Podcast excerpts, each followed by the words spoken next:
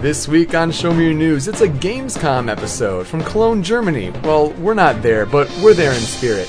So we'll be talking about Gamescom, Bioshock Infinite, Scott Pilgrim, new Marvel versus. Capcom three characters, Portal two release date, Mass Effect two on P S three, and much, much more. It's I, Yoko, and the Buzzsaw. Hey, gaming world, I implore you to...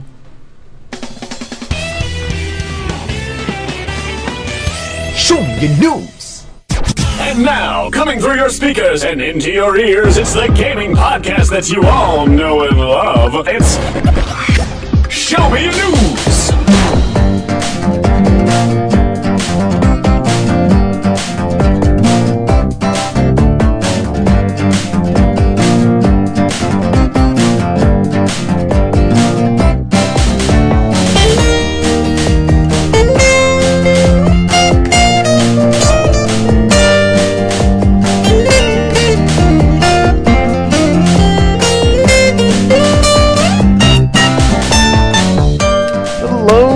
Game fans, welcome to Show Me Your News.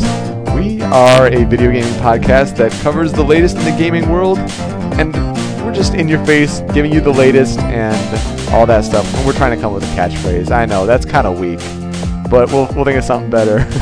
To be honest, in the future, very yeah. near future, next episode we promise we'll have it hammered down. We'll have something really catchy. Um, my name is Yoko, that's and I'm the Buzzsaw, and he is the Buzzsaw. And this week we do not have a guest because we kind of had a a late episode last week. We were you know, recording it in the middle of the week, and here we are back on our weekend schedule. Uh, sooner than usual. We usually go every other week, but now we have a week and a half to work on, and there's still a lot of news to cover. Um, so with that, this is episode sixty-eight of the podcast. Uh, today we're going to be covering Scott Pilgrim versus. The World, Bioshock Infinite, GoldenEye's Golden Controller, the P S three mod chip. There's a game addiction lawsuit that is out there. Um, no games are really out recently, uh, so I'll talk a little bit about Gran Turismo five based off a request from a fan. And then Gamescom happened in Cologne, Germany this week, uh, and it's actually still going on a little bit because we're recording on a Saturday afternoon. So we'll talk about Marvel versus. Capcom three, characters announced, Portal two's uh, release date announced, Mass Effect two is going to be moving to the P S three, and Ratchet and Clank four, and then mail time questions and all of that. Um, we would usually talk about a Zero two D update, but um, we'll save that for next time for the Buzzsaw. But instead, um, I'll make a brief mention for those that are in the Michigan area or even Ohio, or they want to make a trip uh, in around Halloween time for Yomacon twenty ten, having a big Show Me Your News meetup.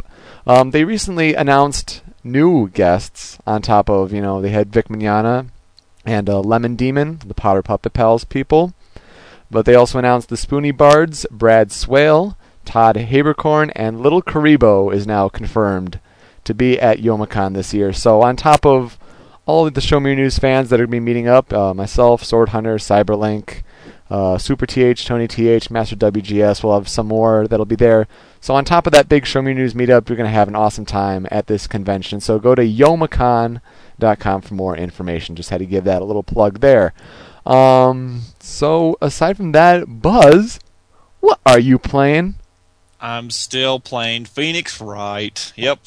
I was playing that last time, and I'm still working on it. Was I'm that... actually ba- bouncing between the uh, first game and the third game.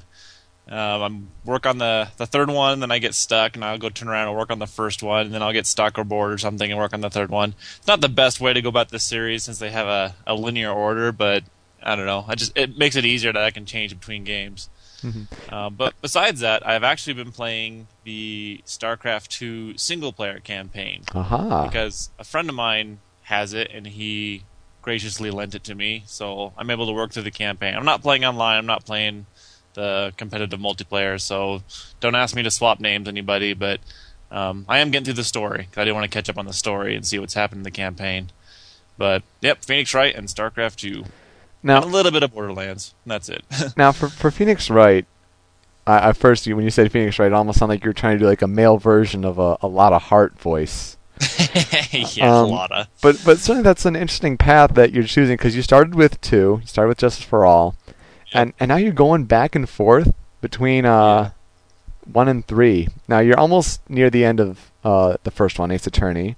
Yeah. Because you're doing the D L six case. Yep. and you're in the, the tender lender case for Trials and Tribulations? Yeah, yes, yes, the tender lender case, that's right. Yeah. I'm on the, I think I'm only on the first court session of that one, so I'm not too far in. So I mean, as long as I go back to work on the first one, I think I can catch up. But um, yeah, I think it's cool that I'm defending Edgeworth, the first one. Yeah. That's pretty cool. I don't know. I think my favorite part of Trials and Tribulations are the cases after um, the Mass Damask and the uh, Tender Lender one. Because the intro case yeah. was, was a good indication of, of things to come.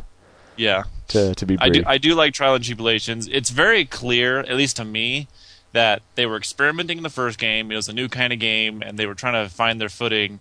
But um, the second and third one do a much better job of putting the case together. I mean, st- story is totally subjective. You could say that, that people like the stories in the first one, but as far as the cases go and actually solving them, mm-hmm. the first one, they're pretty easy or kind of illogical to yeah. me. Whereas the second and third one, they feel more like they're comfortable with the game, they're comfortable with the style, and they were able to put together more clever testimonies and make you really think about, you know, what evidence you need to present.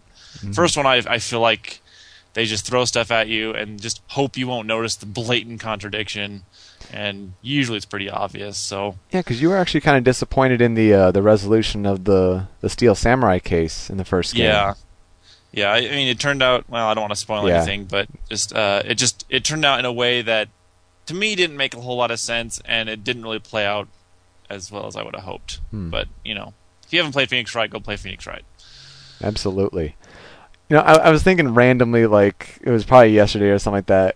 Maybe you and I eventually need to make, like, a deal where I'll play Borderlands if you play Pokemon Heart Gold or Soul Silver. We might have, we, we might have to take each other up on that sometime because... Oh, gee, pretty epic. I don't have anything against Pokemon. It's just one of those games I've never been exposed to. I had no friends that had it and tried to get me to play it. And I don't know. I just never just kind of skirted around Pokemon for some reason. Mm-hmm. Maybe, but at the same time, you've been talking up Borderlands for as as long as it's been out. So, yep. and, and it's one that I'm like, maybe I'll pick up, but I just... Don't and well, so I mean, there's more to it than just the game, though. I like Borderlands because Borderlands is cool, but I also like it because my wife is like way into it, and we mm. play LAN parties with, with each other. So it's like, yeah, well, that that definitely live, helps too. Yeah, I live with another gamer, and it I can play it multiplayer. So.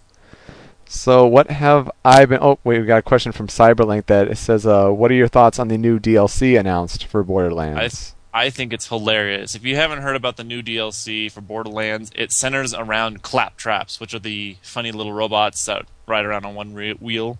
There's a new expansion announced that centers around claptraps, basically in e- that are all evil, and you have to like fight a bunch of these claptraps and stuff. I'm disappointed that there will not be a level cap increase again, because um, I hate being maxed out all the time and just only getting loot. But I don't know, it's still fun. Um, I'm going to buy it when it comes out, definitely. Hmm. So, excellent. So I have been recently playing. Well, I kind of have a soft spot in my heart. Well, that's not that soft, but I, I'm always curious to see how they uh, they try to do game shows or board games, and how they try to you know make the jump to a to a video game console. And so I tried Trivial Pursuit. Was kind of annoying because the announcer was just terrible, and I had really, really bad luck. I think those that saw me in, in Stickham saw me playing that game. Like, I had gotten all my pegs before Sword Hunter, and I was trying to get to the end, and I was just like continually jumping over. The dice roll never fell my way, and it was going like twenty turns. Finally, Sword Hunter evens it up, and in like two turns gets to the end. It was like the biggest stroke of bad luck, or like Mario Mario Party trying to even it up. Oh, it was yeah. it was disappointing. So then I also tried The Price is Right, and I, I tried it at uh, my friend Solid Snake uh, one twenty's house. And you'd think that you know for a game like that, all the different examples of like the prizes and you know the different games and all that, you'd think they'd be randomized in some fashion. Well, when we played the game for like the contestants row and for the uh, the showcases, all that. When we played it at his place, on his Wii, it was played in the same exact order that it ended up being on my Wii. It's not a coincidence. It's like the game is scripted in, in what examples yeah. they give you. And that was... It sounds like they didn't use a uh, a randomized seed. Yeah. Like usually, usually when you generate random numbers in a game, the the most common strategy is look at the clock and use the clock as a seed, because the clock's changing all throughout the day. Mm-hmm. And then, so this game, they didn't use a seed. They used a fixed seed, so all your randomness will be the same everywhere. There you go. Look at that programming knowledge on Show Me Your News. Ah. But no, the game was just very weak. I'm actually disappointed in Ubisoft for attaching their name to that one, and also Family Feud. They have, they you know, talk about this like avatar system, and it's just like these bad examples of Mii's that are really not that customizable, as much as they'd like you to, you know, to say that they're custom customizable. Um, well, I, what I want to see, I want to see these game show game show games on Kinect. Because I remember the the ads for that. Mm-hmm. With, like, they buzz in and they answer the question, right? And right. the Xbox recognizes your answer. I want to see how accurate that is. See, how stuff like stuff like, like that would be cool for Kinect. I, I'll yeah. give it that. Um, I just fear about its accuracy, though. Mm-hmm. Like, you buzz in, and you're like, "What is Mount Rushmore?" Like, incorrect. The correct answer is, "What is Mount Rushmore?" You're like, um. Yeah, that, that reminds me of when I was playing Jeopardy one time, and again, on, on Stickham, just for people to see. It was an answer, like, it was a sports answer, and, you know, it was like, basically like it was a goalie or goaltender sort of thing, and I put in, like, what is goalie? No, sorry, that's wrong. Um, the answer is, what is goaltender? And I'm just like, ah. But yeah, anyway, I'm also playing Okami for the Wii. I'm starting it. I'm not that far. Honestly, I just got like the first few strokes, and I'm like in the big major town, and like I kind of like the art style, but at the same time, it, it definitely feels a lot like Zelda. And I'm like, which version are you playing again? I'm playing the Wii version. Okay, I say my friend had troubles with the controls. Are you having any difficulty in combat? Combat is kind of weird. Um, I'm not really. I haven't really gotten used to the whole like. The, the brush stroke for the finisher yet, so I'm just like uh-huh. hacking away as Amy. Um, but no, I, I like it so far. I, I want to continue picking it back up. Um, but at the same time, I'm I'm just thinking like, can I go play Twilight Princess again? Because yeah. it just it just feels like the same kind of thing. Um, but yeah, and then I also just before this episode, I was continuing uh not continuing, I was starting another run through of Ocarina of Time just for the hell of it. It's and so great. I'm at, I did that. I'm at Jabu Jabu's belly. Yes. Boomerang is the best item in the entire series. I don't care what anyone says. Especially in Phantom Hourglass, when you can like lock on to like pick its path. Yeah, you draw its path out. Yeah. yeah. So cool. Um, but yeah, that's what we're playing this week. So getting into the headlines now. We mentioned Scott Pilgrim versus the World last week. We mentioned that I was about to go play the game. The uh, little. It's a classic beat-em-up sort of style on the PlayStation Network, and I don't think it's on Xbox Live yet. But, I mean, I would recommend it if that's your thing. I I really am not that big into, like, the beat-em-up and all that, because it, it feels really repetitive to me, and I know there's a lot of games, like, you know, the T M N T games, and even Jackie Chan Adventures for the Game Boy Advance, but I, I'm just I'm just not that crazy about the beat-em-ups. But if that's your thing, if that's your game, by all means, get it. The soundtrack is fantastic, um, so I I would really at least at least find the music. If anything else for that game, the music is an excellent blend of rock and chiptune music. Um, as for the movie, I don't think you saw the movie, Buzz. Am I correct there? Uh, yeah, I have plans to. I have okay. definitely want to. I just I've already spent my movie budget this week. okay, um, but yeah, the movie is is a great geek homage sort of thing. Um, I think, you know, being, you know, told, talked about uh, film and all that, being taught film techniques and all that, I'm not as crazy on the movie as everyone else is. I still enjoyed it. I you know, thought it, it, the geek references were great. You have the beginning, the universal da da da da da da da da boom boom, that whole fanfare, graphic and audio eight bit. It's the perfect start to the movie. They have Zelda music cues. They even have a Sonic music cue in there. Um, one of my one of the interesting things I found out after the fact when I was like IMDBing it and all that, the uh, the ex known as Roxy Richter. Don't know if you guys could pick up the on the voice, but if you search for uh, "I'm a Little Bi-Furious" on YouTube, that's like her main scene. Um, the it's uh, Mae Whitman, who you may know as Katara on Avatar The Last Airbender. And watching that scene again, I'm like, it totally is. So I, I found that to be interesting. I mean, the plot apparently in the game is different than the plot in the movie as a, as far as the ending goes. And the ending in the movie is, is total Hollywood. I mean, you knew it was going to happen, but it's it's kind of classic in that regards. The visual style for the movie was, I would say that it's innovative, but not, no, I'm sorry, backwards. It's inventive, but it's not innovative. And what I mean by that, like, it was, it's definitely a fresh take on things. Definitely varies from like the Hollywood norm, but it's not something that's gonna that people are gonna pick up on and use in every movie. It's gonna be something that's exclusively for this movie, and I think that makes it unique. Uh, absolutely, go check it out. But I I'm, just wasn't as you know hyped on it as everyone else was, because there's like a there's even a scene where um, there's like a Seinfeld homage, because you know he comes in the door and the boom boom boom boom boom, and um, they they pick up do a laugh track for the entire scene. And like, I'm not sure if it's that movie's place when they're making all these geek references to comment about the overuse of laugh track in some certain sitcoms. I don't know, that's just me being really nitpicky. I liked the, the beginning of that scene, but as it dragged on, I'm like, can we move on a little bit? I don't know.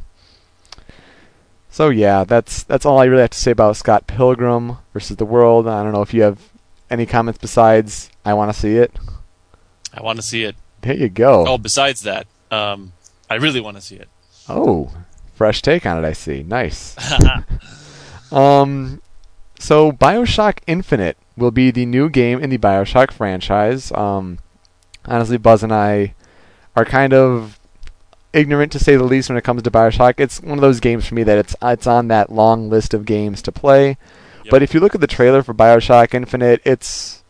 it's pre-rendered, and so you can't really pass perfect judgment, because so many, you know, cutscene, uh, not cutscenes, trailers that, you know, reveal new games. Like Force Unleashed two, I remember being at E three, and that trailer was playing almost non-stop in one of the halls, and it's pre-rendered, so it doesn't tell you anything about the game, that, like, yep. as far as graphics go, but sure, it looks awesome. They put a lot of time into it, it looks really cool. Uh, same goes with Bioshock Infinite.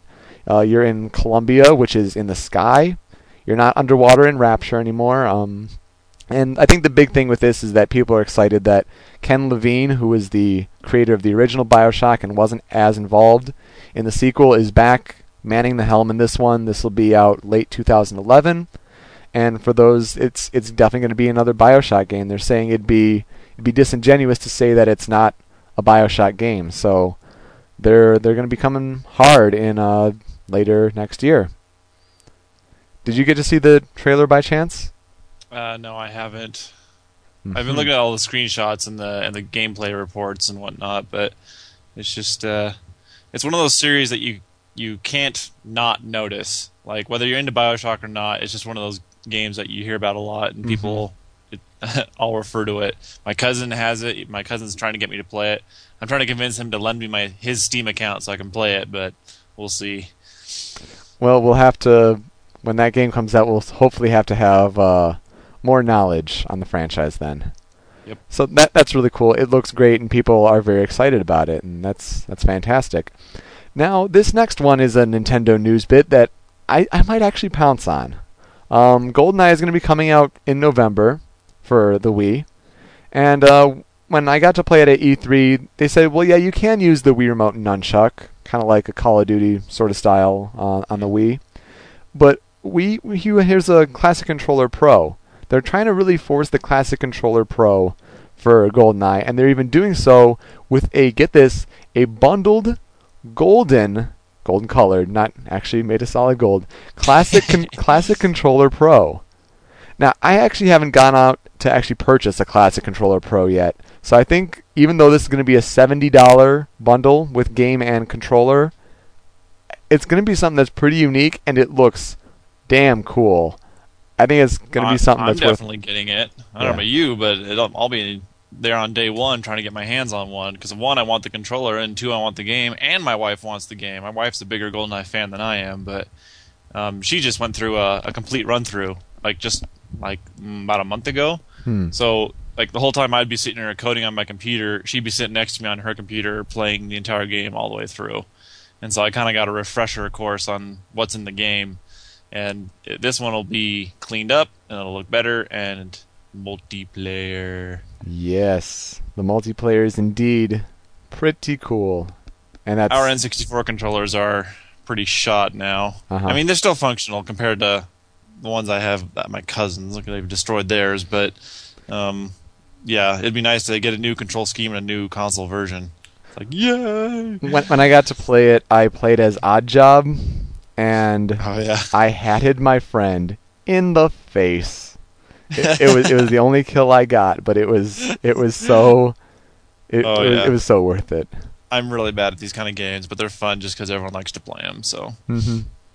Now this is this next one's a story that you wanted to discuss about the P S three being modded. Go ahead. Yep. Um, basically, you'll see. Uh, let me post the link for everyone else to see right here. And it's not pasting. Whatever. Anyway, um, there's reports that the PlayStation three has a new mod chip, and that it there was a lot of controversy over whether or not it would work. And wow, my browser just froze. And it just oh, crashed. I, Lovely. I, anyway. I posted it. Don't worry about it. But anyway, um, so they, there's this mod chip that came out, and there was a lot of you know s- skepticism about whether it would work because the P S three has gone essentially uncracked for the last three and a half years, however long it's been out. And so they got a hold of this supposed mod chip and ran a test on it, and it actually does work. So the P S three, for the first time in its history, is like genuinely cracked. And it's a big deal, A, for, because of how long it took, and B, because it now means, you know, we'll see, you know, a lot of P S three pirating going on. Um, I don't know how many people have Blu-ray burners. That's still uncommon hardware in itself. And it's just but, ridiculously expensive. Yeah, but it but the, the this whole issue brings up the discussion of piracy again. You know, is piracy evil? It, you know, how much damage does it do to the industry? Does it do damage to the industry? Um, we don't know for sure. You can't answer those questions because there's so many unknown variables. But in this particular case, one very telling thing is that you know the P S three was effectively immune to piracy this long, yet it's the last place in console sales. I'm not saying those are connected, but I'm just saying that obviously stopping piracy does not save you. Like, piracy is not the biggest problem in the games industry. There's a lot of other things, primarily bad games, but... Tell um, that to Nintendo. Exactly. And so it's... I, I want to see it work. I'm, I'm hoping YouTube videos will start showing up of people sticking in burned discs in their P S three and seeing it work and whatnot, because... Um, It, it was actually news to me because I thought the P S three was cracked a long time ago. I, yeah. I didn't follow the scene very closely, but I thought it was cracked kind of the same time the Wii was, but it turns out it wasn't. And so that's why it made it a very attractive platform. For three sixty um, and P S three, it's just much more tedious to actually right. do so. And plus, they can like actually ban your online accounts because you know, you're paying them money. That's right. That's actually kind of the... the uh, I'm trying to think of the word, but that, that's why you know I don't do it, and that's why I know a lot of people don't, because they don't want to risk that when they're putting their money to an online yeah. service like Xbox Live or PlayStation Network. Yep, it's uh, Sony has been kind of the more pro- proactive one in terms of fighting piracy compared to the other two companies, because um, not many of you know this, but if, if any of you are familiar with P S three, when it first came out, it had a built-in option to install Linux or other operating systems on it. Right. Like, Sony actually put that in. That wasn't like some hack or anything. They actually allowed that. And then when they did, when news came out that this hacker, he was actually an iPhone hacker, he came and partially cracked the P S three and got through some of the defensive systems, uh, Sony turned around and patched the P S three to remove the Linux option. And that made a lot of customers mad. I mean, the general gaming population generally didn't care because not many people do that, but there was a lot of Uh, scientists and other things that use the Linux half of it for they they, they use P S threes for like super servers and stuff. What you know, whatever, whatever they want to use them for for big math calculators. But um, mm-hmm. that made them really mad. But Sony is very defensive against piracy. If they see even a chance of piracy happening, they'll take steps to fight it.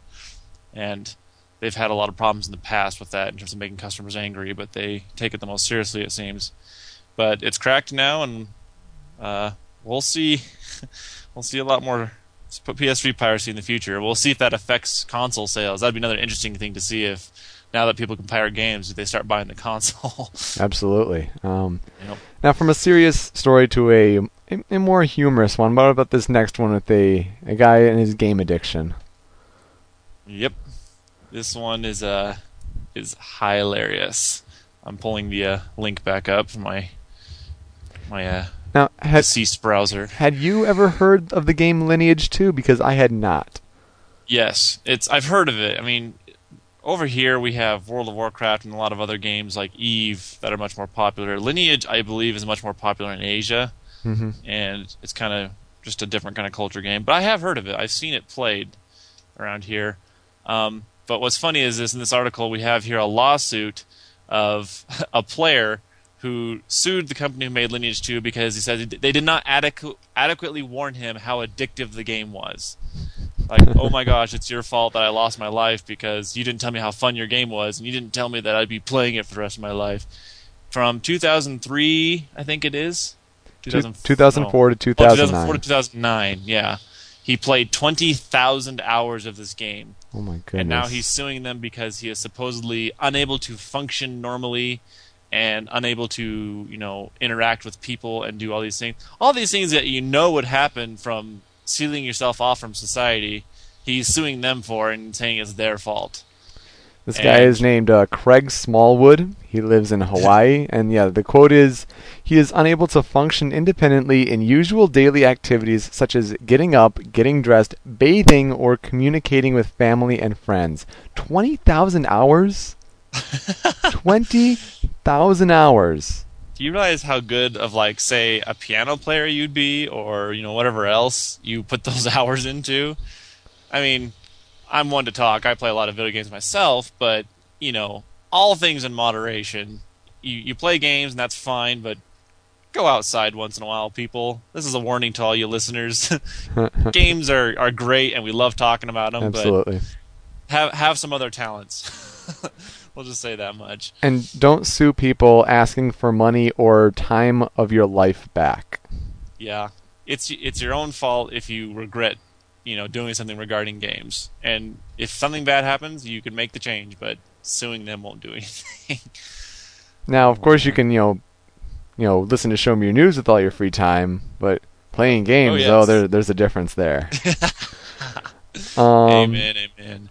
So usually at this point of the show is where we talk about games that are out recently. Now, I think there's like a Need for Speed one, not Hot Pursuit, like another one. And there's also Kane and Lynch two, but we don't care about that. So we actually, I actually got a request personally from one Master J-Bone seven to talk about Gran Turismo five.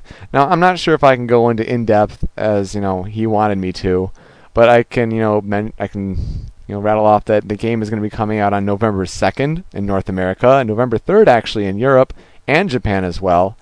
Um, it's you know it's been in the works for a long, long time, and you know finally to see it come out, it's going to be the ultimate racing game. I mean, regardless of console, this is is going to be it.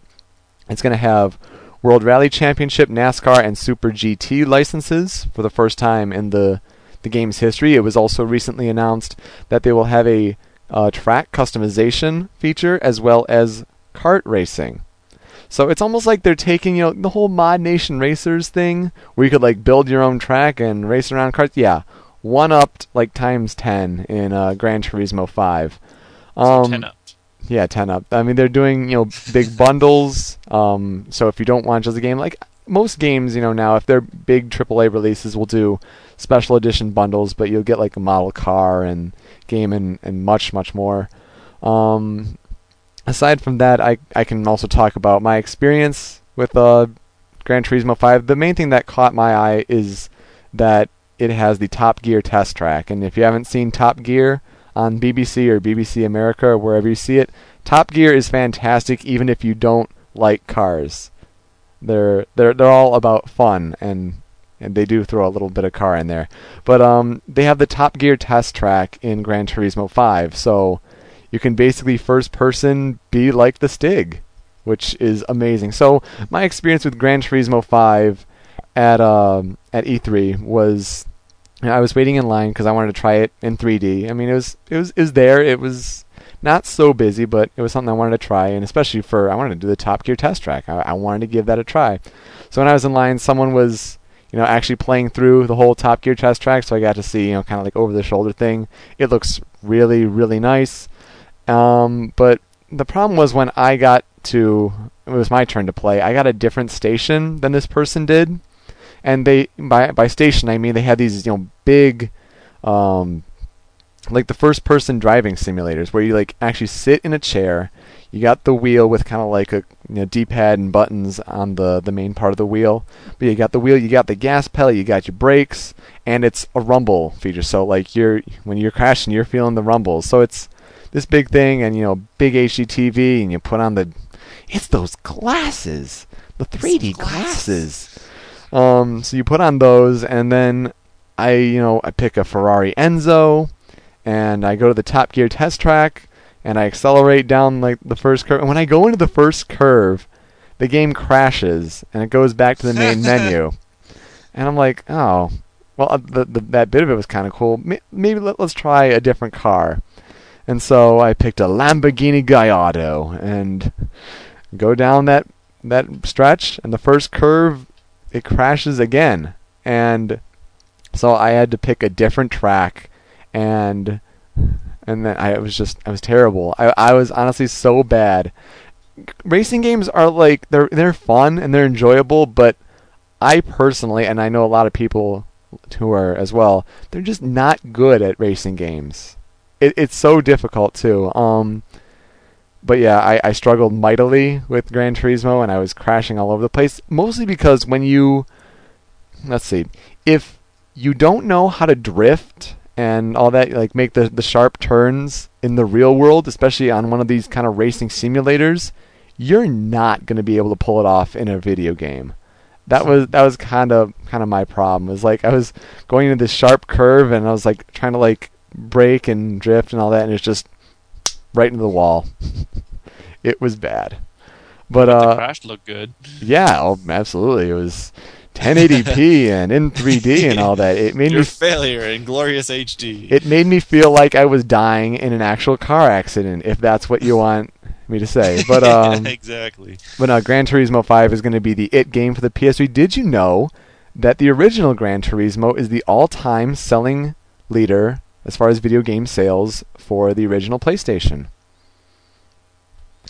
I would have had no idea. I would have said like Final Fantasy seven, Metal Gear Solid. It's the original Gran Turismo. I find that hard to believe. I, I can't get over that now that you've said it. I'm like, wait a second.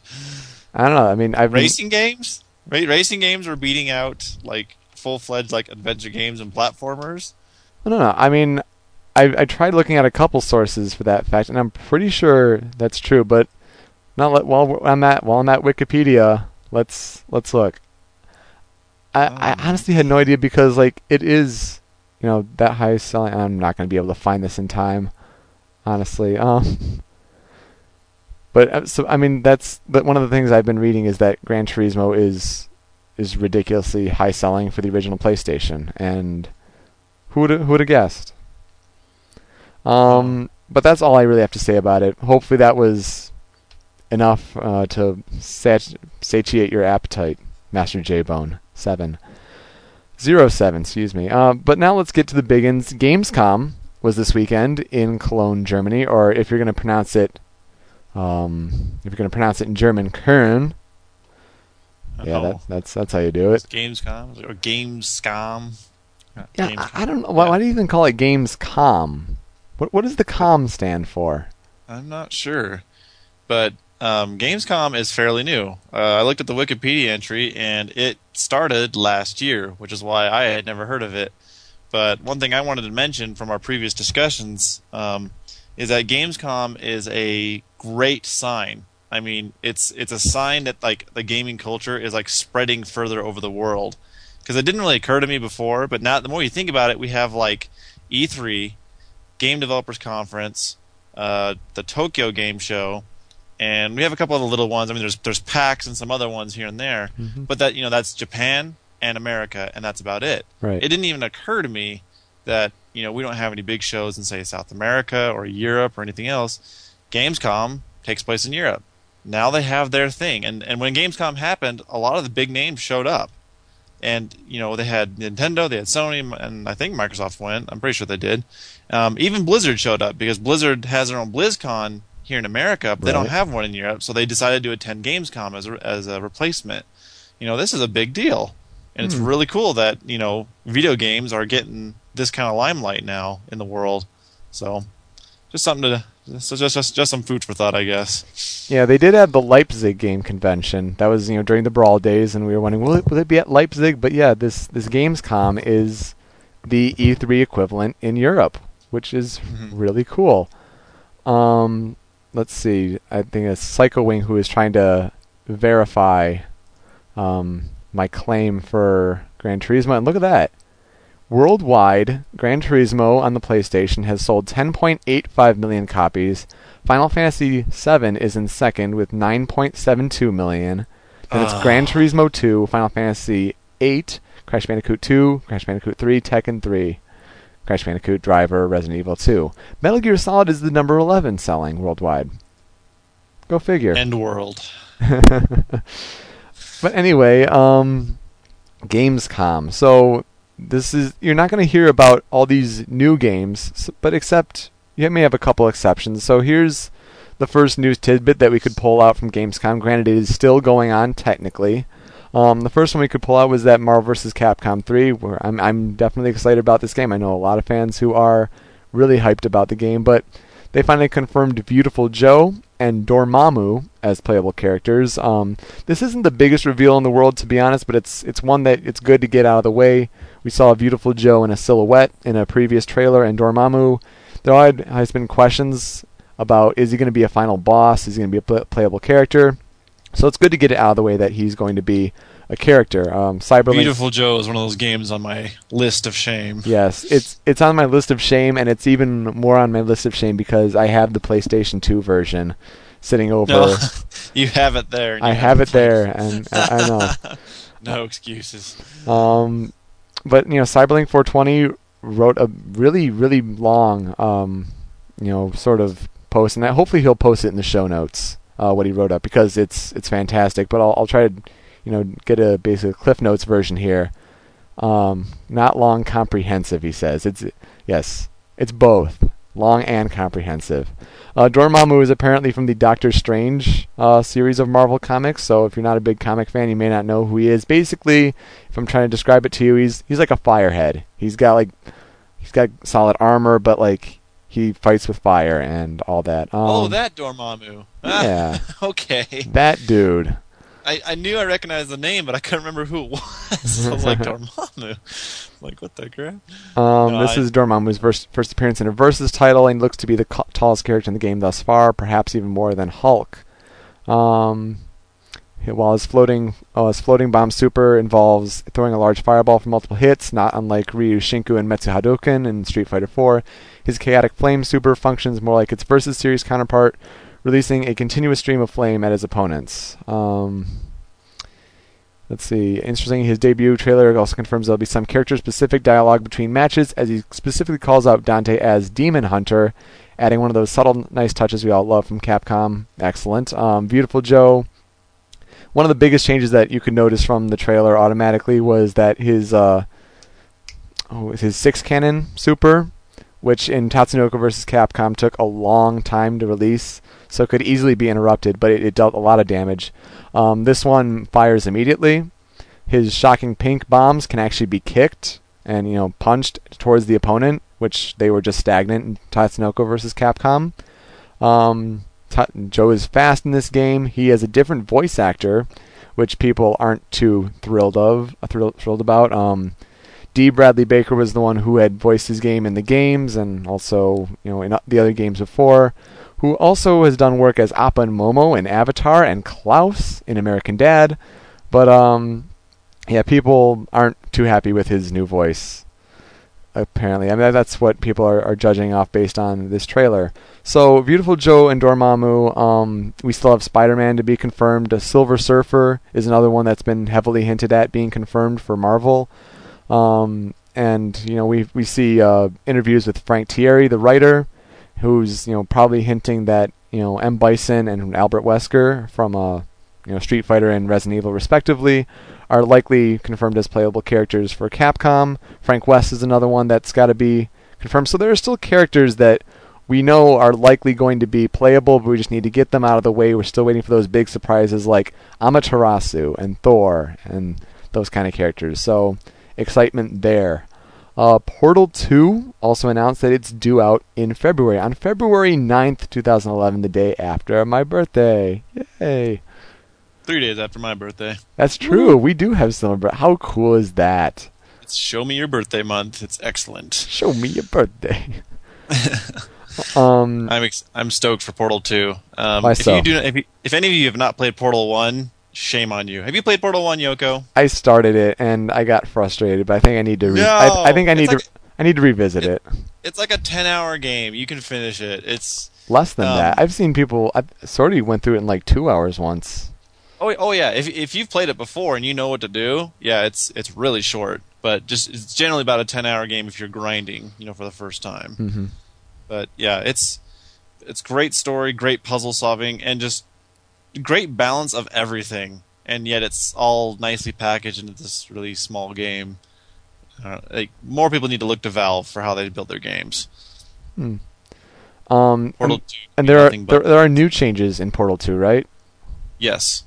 Um, in in the trailers that we which we've seen previously, they're adding just all kinds of new mechanics. They're adding lasers with transparent cubes to redirect the lasers. They're adding these vacuum tubes. They're adding the uh, what's it called? The the physics goo. There's like this this this liquid stuff that one makes you run faster, one makes you jump higher and stuff. And you have to use your portals to move that stuff around and get them in the right position. And it's just crazy. In fact, as it stands right now, when I watch the trailers, I'm actually kind of overwhelmed. I'm like, oh my goodness, how do you solve that? And I'm sure it'll be a little more down to earth when we actually play it. And does, doesn't it have co-op as well? Yes, that I'm looking forward to that too as as well. Um, I don't. My understanding is that the game in co-op is slightly different than mm-hmm. the game in single player. I'd imagine it almost have wrong. to be. But that partially disappoints me. I kind of wanted a a setup where it's like you can do it yourself, but then there's different ways to solve it with co-op. But then again, I don't mind custom co-op puzzles. I don't know. Mm-hmm. But it'll be fun. I'm very, very excited for this. Well, I'm glad you can give us our Portal two fix because that's another one that I need to actually get through and be somewhat knowledgeable about before February hits. Now, in January, a Xbox exclusive is going to be making its way to P S three, and to be honest, people aren't too happy about it. I know I'm not too thrilled. Basically, we're talking about Mass Effect two, which is which came out this past January. Um... You know, one of the um, critically most critically acclaimed games for the Xbox three sixty um, is going to be going to P S three in January. Um, kind of, kind of a big move. I mean, it, it is yep. also on P C, but when you're talking about Microsoft, that's that's no big surprise well, there. My under, my understanding is that uh, BioWare or it's either BioWare or E A, I don't know which, but one of them had a deal with Microsoft to keep Mass Effect Microsoft exclusive, mm-hmm. and that included Windows and Xbox. Because out of the blue, um, for those of you who might remember, when OnLive came out, oh, it's so hard to pronounce, I hate that name, OnLive, OnLive, the online gaming service, when that came out, one of the biggest features they boasted was, OnLive, you can play games on Mac or on P C, it doesn't matter, you can play them online anywhere, and um out of the blue, you couldn't play Mass Effect two on Mac just because. Mm-hmm. Not because of technical issues, but just because this little window pops up saying, I'm sorry, Mass Effect two is not available on Mac on Live. We hope to change this in the future, and we will no longer license games in this manner. And so they had a deal going for a while that said Mass Effect is a Microsoft exclusive, and it seems like that contract is either expiring or changing. Now that's moving to P S three. Mm. They'll probably be available on Mac on OnLive as well. So, um... yeah, I'd be interested to see the details of that contract and what it entailed, because they had some sort of deal going on. Absolutely, because one of the keys of Mass Effect two is that it's a sequel to the original Mass Effect, and as such, you could take your Mass Effect save file and carry over your character, and it would take all the decisions you made in the original Mass Effect and carry that over. Well, you don't get this in Mass Effect two on the P S three when you don't have the original, unless yep. they're going to do some sort of thing where we have a Blu-ray disc so we can fit both games on there. Unless they do that, a lot of well, a lot of the I mean, you know greatness of Mass Effect two is lost when you're lo- losing all these references and you haven't played the series before. It's it stands up fine on its own. It's just not great on its yeah. own when you don't have when you haven't played the original. And that's I think what I people wonder if there's a way with. to move your save files though. I mean, there's probably a difference between say like the P C version and the Xbox version, mm-hmm. but the save file could theoretically be generic enough to where if you could get it to your P S three, it would work. I don't know if they put that feature in or not to the to the P S three version. We'll have to wait and see, but it is possible. They could still allow it despite it being on the wrong platform. Right. Yeah, I, I would really doubt it though. I, it's it's an interesting move. You know, it had been rumored for a long time. It was always one of those things like, will it go multi-plat, uh, multi-console? I mean, and it's it's finally making that move next year. Um, we'll see when Mass Effect three goes down, because some people are thinking that that might become, you know, next January as well. But yep. we'll, we'll definitely see, indeed. Um, so, also, this is one of the new games that had been actually announced, and one of the few new game announcements at uh, Gamescom. Insomniac had been, you know, there had been rumors going around where... Uh, they were going to be working on a new game, and Insomniac is well known for Ratchet and Clank.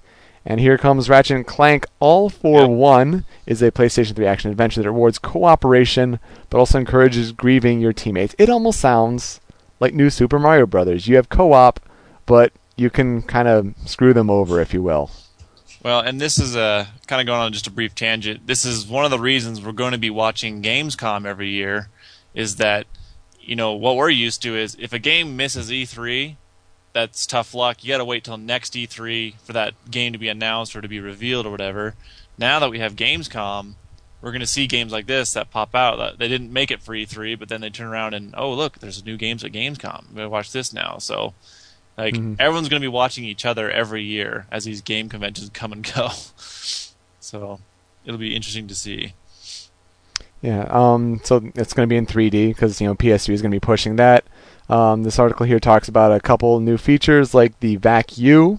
Each player is equipped with a vacuuming gadget that could suck up a partner and launch him across gaps.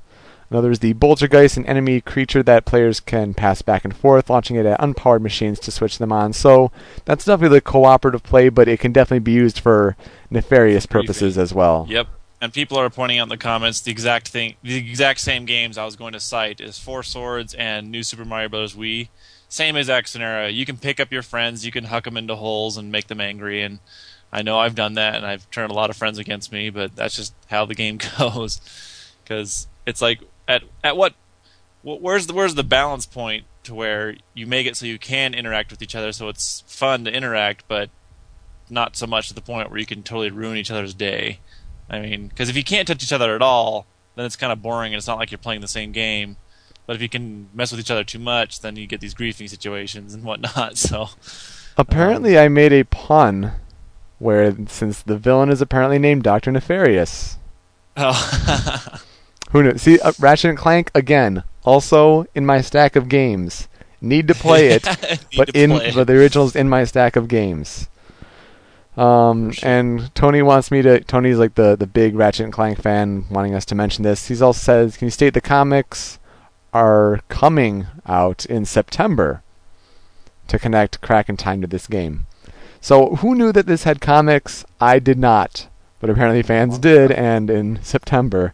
Um, this will be out, I believe, in two thousand eleven as well, uh, in the fall of two thousand eleven on the PlayStation three. So, way to go, Ratchet and Clank people. You got some new news from Gamescom.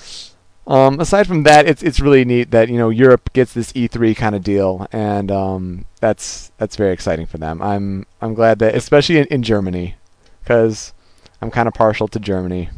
What can I say? Um, racist. Not racist at all. Just kidding. Uh, so let's get into some mail time questions. We just got a letter. We just got a letter. We just got a letter. We just got a letter. Wonder who it's from. So the first one comes from the Dubaga, and I just realized when I'm looking at these questions, I did not think these over. So this is going to be a lot of impromptu answers. Yes. We honestly made this outline like last night. So Bear with us. Reveal our secrets. No. Oh no. Um, Birabaga asks, over the years in the realm of gaming, there have been tons of common enemies found in games. Things like Goombas, Heartless, Kremlings, et cetera. In any game, there's always that one type of enemy that you always hate coming across because they're annoying or a large hassle to kill. For example, the Greeps from Subspace Emissary, or a large body from Kingdom Hearts. What are some of your most memorably unfavorite enemies to encounter in games? Um, Man. Sword Hunter says in the chat, Bronzor in Pokemon. That's a good one. That is a good one. But I'm going to go Zelda on you. I'm going to say Keese. Keese are so tiny and so annoying. I have a big problem with Keese that I actually curse them out when I come across them. It's bad. Really? It's bad. I was going to mention the, uh, um, I don't remember their names, but the knights in Zelda two. The ones oh, that basically block your attacks and stuff. The Dark Nuts, or are they called Dark Nuts in Zelda two? Stalfos? Oh, Zelda two. Sorry. No, yeah, this is the side scroller one for Nintendo. Yeah, yeah. Um, if you're in a dungeon, if you're if if there's a low ceiling, they're very difficult to kill because if if you have no ceiling or at least a little bit of room on the ceiling, you can do a jump attack which circumvents their shield. Mm-hmm. But if you're in one of those little tight areas, you have to do the whole attack high, attack low, attack low, attack high, attack, you know, hopefully dodging their shield because they block your attacks, and they're really hard to kill. And to me, those are the ones that stick out in my mind as the ones that just give me nightmares of, mm-hmm. oh, I finally killed one, then I have to turn around, oh, there's another one, and I have to kill him. And uh, Yeah, Reb Rebnave in the chat is also uh, pointing out Chozo Ghosts from Metroid Prime. Oh, they're not so bad once you get the uh, the X-ray visor. But yeah, the, until when you don't have the X-ray visor, they're a nightmare. See, I wouldn't put them as high on the list because after a certain point, you can just run from them. As long as they don't lock you in the room, you can just run and you can say like, "Yeah, f you," as you know, yeah, you run past true. them. But like, you don't have to face them. That's true. And they do keep showing up, but let's it's kind of I guess their annoyance. But when you don't have to actually fight them, I don't know. Uh, Zero Ranma is up next and says, if you could somehow include yourself in any video game, which ones would you be in and how would you be in it as a hero, villain, et cetera? Now, does I'm, I'm curious to this question because he's in the Stickham chat. Does this have to be a video game that already exists, or can we like kind of create our own video game idea and put us in it? I'm not sure. I, I would put myself into the existing video games. I know when I was a kid, I wanted so badly to be in Mortal Kombat. Don't really? Ask me why. But I wanted myself to be a fighter, one of the mm-hmm. guys in there. But more recently, because I've been tainted by Phoenix Wright, I would totally be like a rock-on prosecutor that Excellent. just like makes Phoenix Wright cry. Well, there it's except there is already one rock-on prosecutor, and he shreds I'd an be, air he shreds an air guitar. I would be awesomer. Okay. If you say so. um, if you were in Mortal Kombat, what would your fatality be? Oh, gall. I don't remember. I Again, I did this when I was a kid, and I didn't think all my moves through. Would you actually employ a buzzsaw to your technique? Like, say, yeah, t- t- today, given my persona, yeah, I'd, pro- I'd probably be cl- closest to Kung Lao, because Kung Lao has his cutting hats, which kind of resemble buzzsaws in a sense. And mm-hmm. I'd probably bust out my saw and chop them all up and give it the M rating it deserves. Yeah. I would to- and if it was okay, if it was in an actually existing game. Um probably Metal Gear, because like I would never be able to do any of that stuff in real life, like all the stealth whatever, but I think it'd be really cool to actually do something like that, any of the Metal Gears whatever, but if I was going to actually make a good N P C. Yeah, right. um, Guy you just talked to for quests. If there were only quests in M G S, um, but I, I would totally be. I would totally be a Pokemon trainer. Like, let's be real. If you've played Pokemon extensively, you want to be a trainer, and I would. I would totally be in the game where they finally port it to a three D console, where they actually take the D S adventures and put it into three D. That's that's just the, the Pokemon fan in me, and I think anyone who has played those games extensively would be inclined to agree with me. Um, here's an interesting last question from Mop Top eleven. Mop Top, shall be starting high school on the thirtieth. And we also know some other fans who are going to be starting high school as well as, you know, September hits. Buzz, do we have any advice as we've been removed from high school and almost both of us college? Um, it's, it's, for me, it was so long ago. I'm just trying to think what would be good advice. But the only thing that comes to my mind is just be yourself. Like, there's really nothing you need to change to enter high school, I guess. Mm-hmm. I mean, you, you just, just have, have fun with it. You'll, you'll meet a lot of great people, and you'll, um, there's a lot of good times to be had in high school. But I don't know. I don't have anything really specific I can I can remember because it was so terrifying for me. It Do was, your homework, I guess. It was terrifying. Why was it terrifying for you? Not like I'm trying to dig up old wounds or whatever. Oh, no, no. Well, just like, for me, it was homework. I, I loved hanging with friends and just, you know, the the casual social thing. But just, I just, I suck at academia. I, I don't, I'm not disciplined. I don't do my homework. And I like to slack off and play games and do whatever. And Me too. Um, me too. That's just me. Um, I would say as far as academics go, I'd say learn study habits because yeah. I guess like Buzz, I did not have study habits. High school was way too easy for me. Like I was a four point oh student, and that's kind of why I went to mm-hmm. Michigan. So I just like breezed through high school and never had to study, and that kind of bit me in the ass as I did engineering stuff because I just didn't have study habits. I think if you can learn anything in high school. Like, study habits will help you prepare best for college. But socially, um, you know, be yourself. Don't try to be someone you're not. Um, get involved with groups that, you know, make the most sense to you. If you're athletic at all, try to go out for the team, even if it's just intramurals. Um, intramurals are a lot of fun. Do they have intramurals in high school? God, I can't even remember. If they have, well... I, w- I would second that you, that you really should get involved in something. Yeah. Like for for me, it was marching band. Yes, right. I was a band yes, geek, yes. and I love I love being a band geek. But Excellent. For me, it was marching band. It gave me something to do after school. It let me meet a lot of people, and in my case, it was a win-win because in band, um, you had to attend like like outside concerts to get more credit. You you had, you had to um you know perform to get to get uh your grade, but you also had to go attend other concerts and do write-ups on them. And by taking marching band, it was like that took care of it. That counted for those points and for extra credit. So it was really cool. But yeah, find something extra to do. Find some extracurricular group to hang out with and, and to do something outside of school because you don't want to be doing just the academics all day.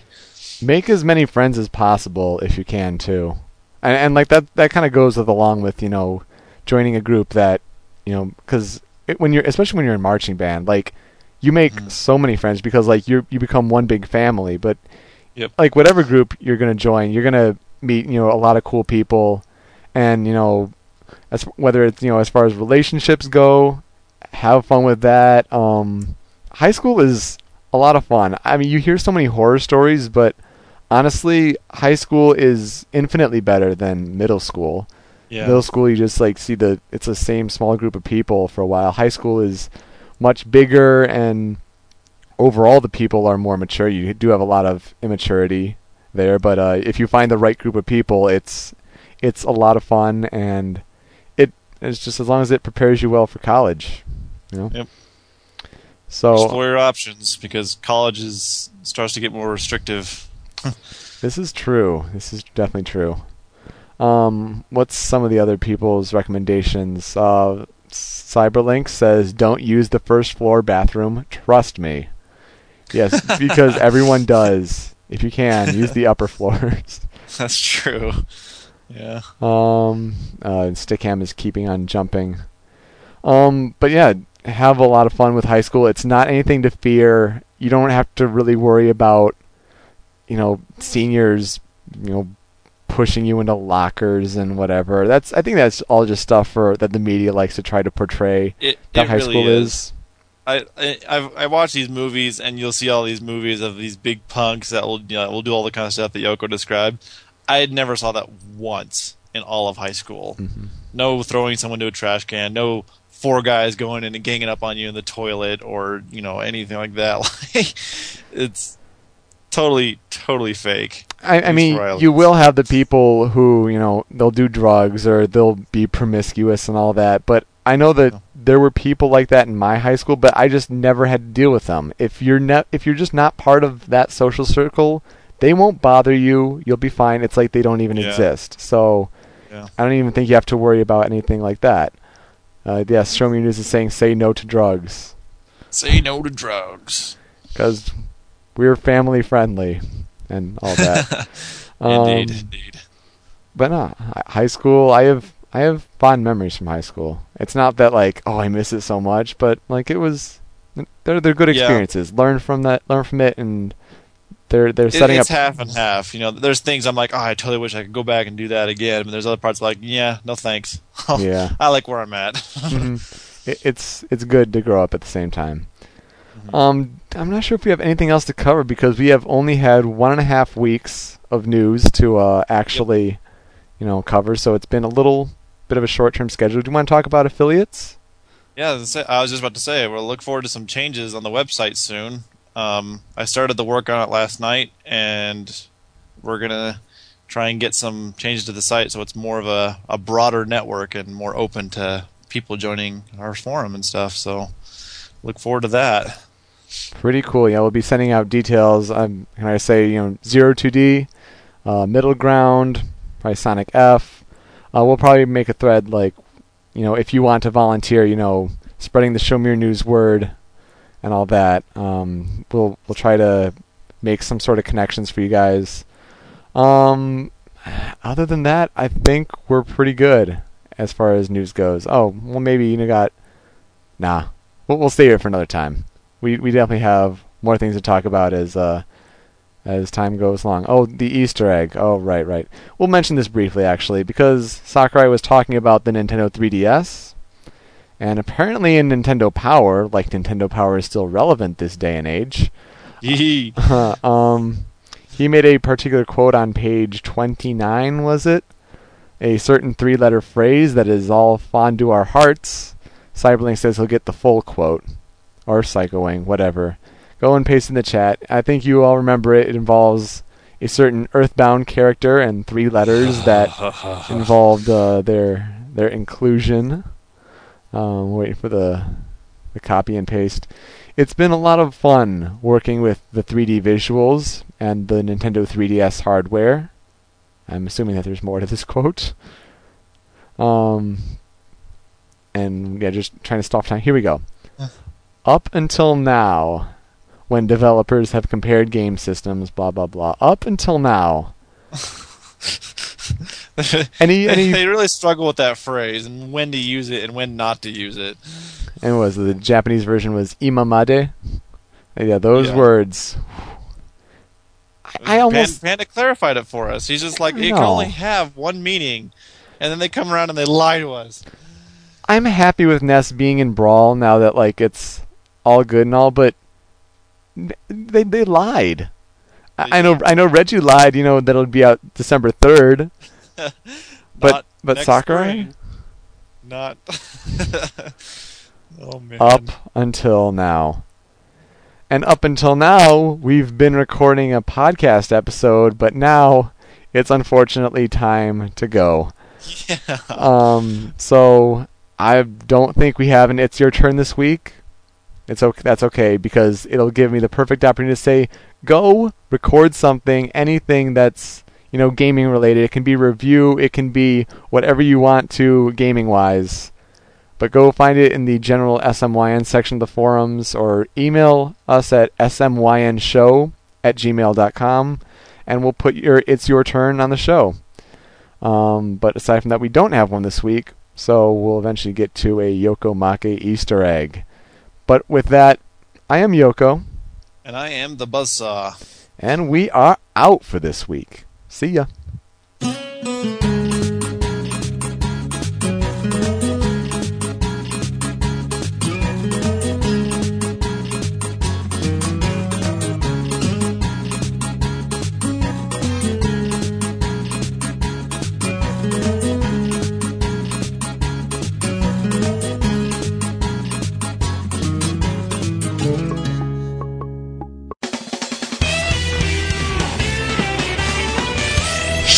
News.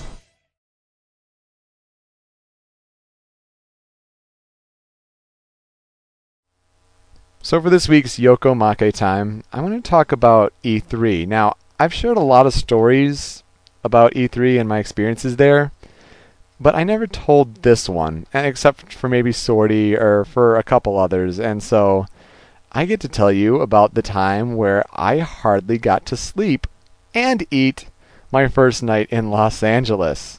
So my flight out to, to L A, it was, when I left home, it was during the Microsoft press conference, so I only saw half of the conference live. It was up to about, you know, the Halo Reach, Halo Reach part of the show. And so then I had to leave. It's about a forty-five minute hour drive down to the airport. And I waited there for, you know, a few hours. I got there way too early, if I recall correctly. Yeah, just way too early. So I didn't really have anything to eat because I didn't want to have to, like, go to the bathroom on the plane or whatever. And I knew that I was going to be waiting till about um, eleven, you know, eleven, eleven thirty for my friend to get in. We'd be getting a cab. And this would actually be eleven, eleven thirty um, Pacific time. So technically I'd be waiting until up about, you know, two a.m. Um, Eastern time for my friend, and then we'd get it, getting a cab and, uh, you know, going to the hotel and all that.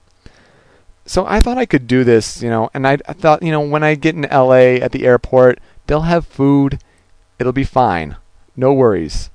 Um... Yeah, I didn't realize that, you know, when I didn't eat dinner and I I was fine on the plane and when I landed, I didn't realize that when you have to pick up your bags, they don't let you back into the airport where all the food court stuff is. This is kind of problematic because when I went and actually picked up my bags, there was all all it was was the bag drop-off, some benches, bathrooms, fortunately, and then L A X, if you've never been there, Los Angeles International Airport, is huge, and it's just like massive terminals, and but there's like there's no food anywhere in sight. I thought I'd you know would at least be able to access the food you know places in the airport, but no. So there I am in L A X with my suitcase, starving, and I'm thinking like, well, at least the bathroom has water. I can you know go get some water, like slurp it up in my hands. I go in the bathroom. The water is scalding. It is probably like the hottest water I've ever expected to come out of a bathroom sink ever. And it's just one of those push down ones. So there's like really no need to control like hot or cold. It's the hottest water I've ever felt coming out of a bathroom tap water. So I can't drink that. I'm sitting here on a bench and I had expected to play Phoenix Wright on uh, Sword Hunter's netbook that he was kind enough to lend me. But the computer wasn't fast enough, so the emulator was lagging the game. So I'm sitting here, I'm listening to Pardon the Interruption, some Show Me Your News. I'm going to be honest, I listened to episode thirty-five, the the great, great episode with all the, the mail time, super extended mail time live, and a ton of Solitaire. So I'm sitting there for hours. Hours. I felt homeless, and I know Panda's told a homeless story for Japanda time, but that was my closest to feeling homeless, because I didn't have anywhere to get food. Water was a very painful option, and I'm sitting there with in you know on a bench at an airport, looking outside at the terminals, and you know just waiting. And so my friend finally comes in at about eleven thirty Pacific time, and I had gotten up at five thirty a.m. Um, Eastern time because I wasn't sleeping that well that night before. I had gotten like maybe five, six hours of sleep. Got up at five thirty a.m. Eastern, so two thirty a.m. Pacific. Let's keep that in mind. And so my friend comes in, and you know it takes a while till like all the bags get processed. We get in a van with like multiple people. It's one of those. It's like a big, sort of, not like a limo van, but just like a long, long van where they cram all these people in. I unfortunately get stuck next to the really fat guy who reeked of weed and body odor. That wasn't pleasant after that long wait. So we get to our hotel finally. It's a really nice hotel. It's like the downtown Marriott, beautiful place. And we're thinking, yeah, we're going to get a night's sleep. We're going to go see Nintendo in the morning at their press conference. And we get to the hotel. This, you know, the hotel had been technically reserved a few months in advance. Yeah, except when we get up to the counter, the hotel is full.